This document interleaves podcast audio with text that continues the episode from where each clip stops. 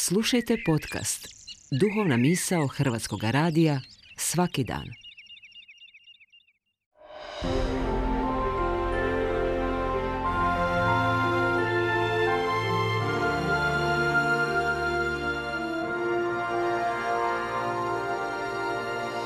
Duhovna misao. Urednica je Blaženka Jančić.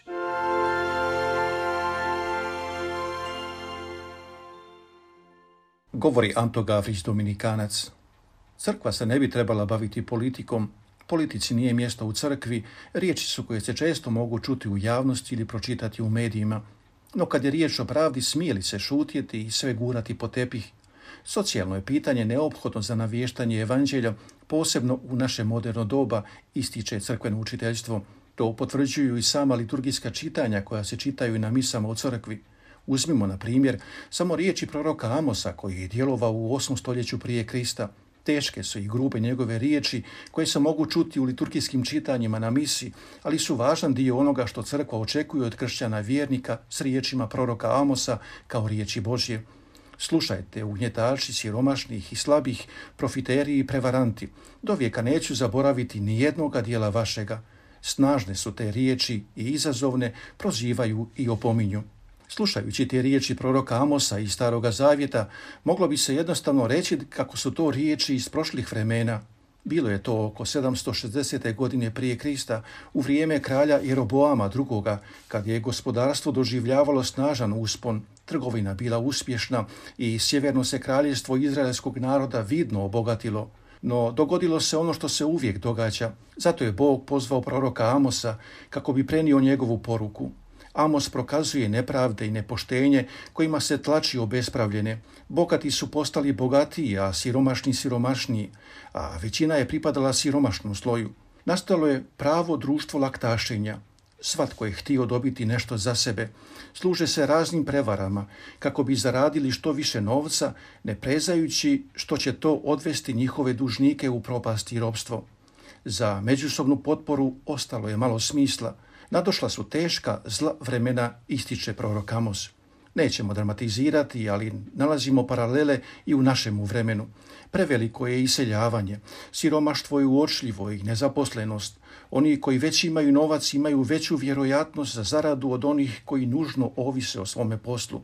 Jaz između bogatih i siromašnih i dalje se širi. Radnik s malom zaradom mora plaćati porez, a onaj s visokim prihodima može dalje ulagati i povećavati svoju imovinu s odbitkom od poreza. Velike multinacionalne kompanije pronalaze načine kako zaobići zakone za povećanje svoga kapitala na štetu siromašnih koji se osjećaju sve više zagušenima. Tržišni divovi diktiraju cijene i uništavaju one malene, i to čak i sa smećem, kako bi ostvarili puni profit. To se znalo ne samo u vrijeme proroka Amosa. Imao bi prorok Amos puno toga reći i danas. Ne bi možda uspio pronaći dosta teških riječi protiv svakovrsnih manipulacija, prevara, krađa, nepravde, bezvlađa na internetu.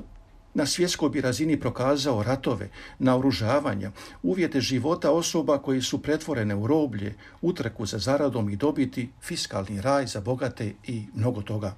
Svi smo jednaki pred zakonom, a ipak nitko neće ozbiljno tvrditi da beskućnik ili stranac ili migrant imaju iste mogućnosti kao dobro plaćena osoba da zagovara svoja prava. Ne zaboravimo djecu, invalide, samohrane majke, teške bolesnike i one koji ne mogu donositi odluke. Tko se zalaže za njihovo pravo? Porast ekstremističkih pokreta i nasilja, povezanog s nesigurnošću i nejednakošću, postavlja ozbiljno pitanje socijalne pravde.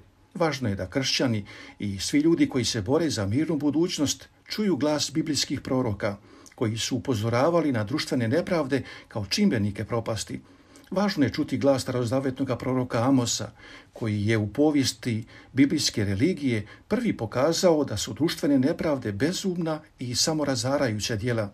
Iako je objavljena prije više od dvije tisuće sedamsto godina, njegova je poruka aktualna i za naše vrijeme, koje je obilježeno pregovorima iscrpljenih dužnika s nemilosrdnim kreditorima koji žive u izobilju.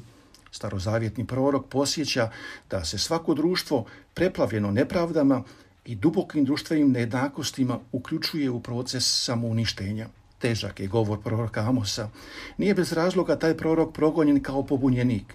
Važno je čuti riječi proroka Amosa u crkvi na misi.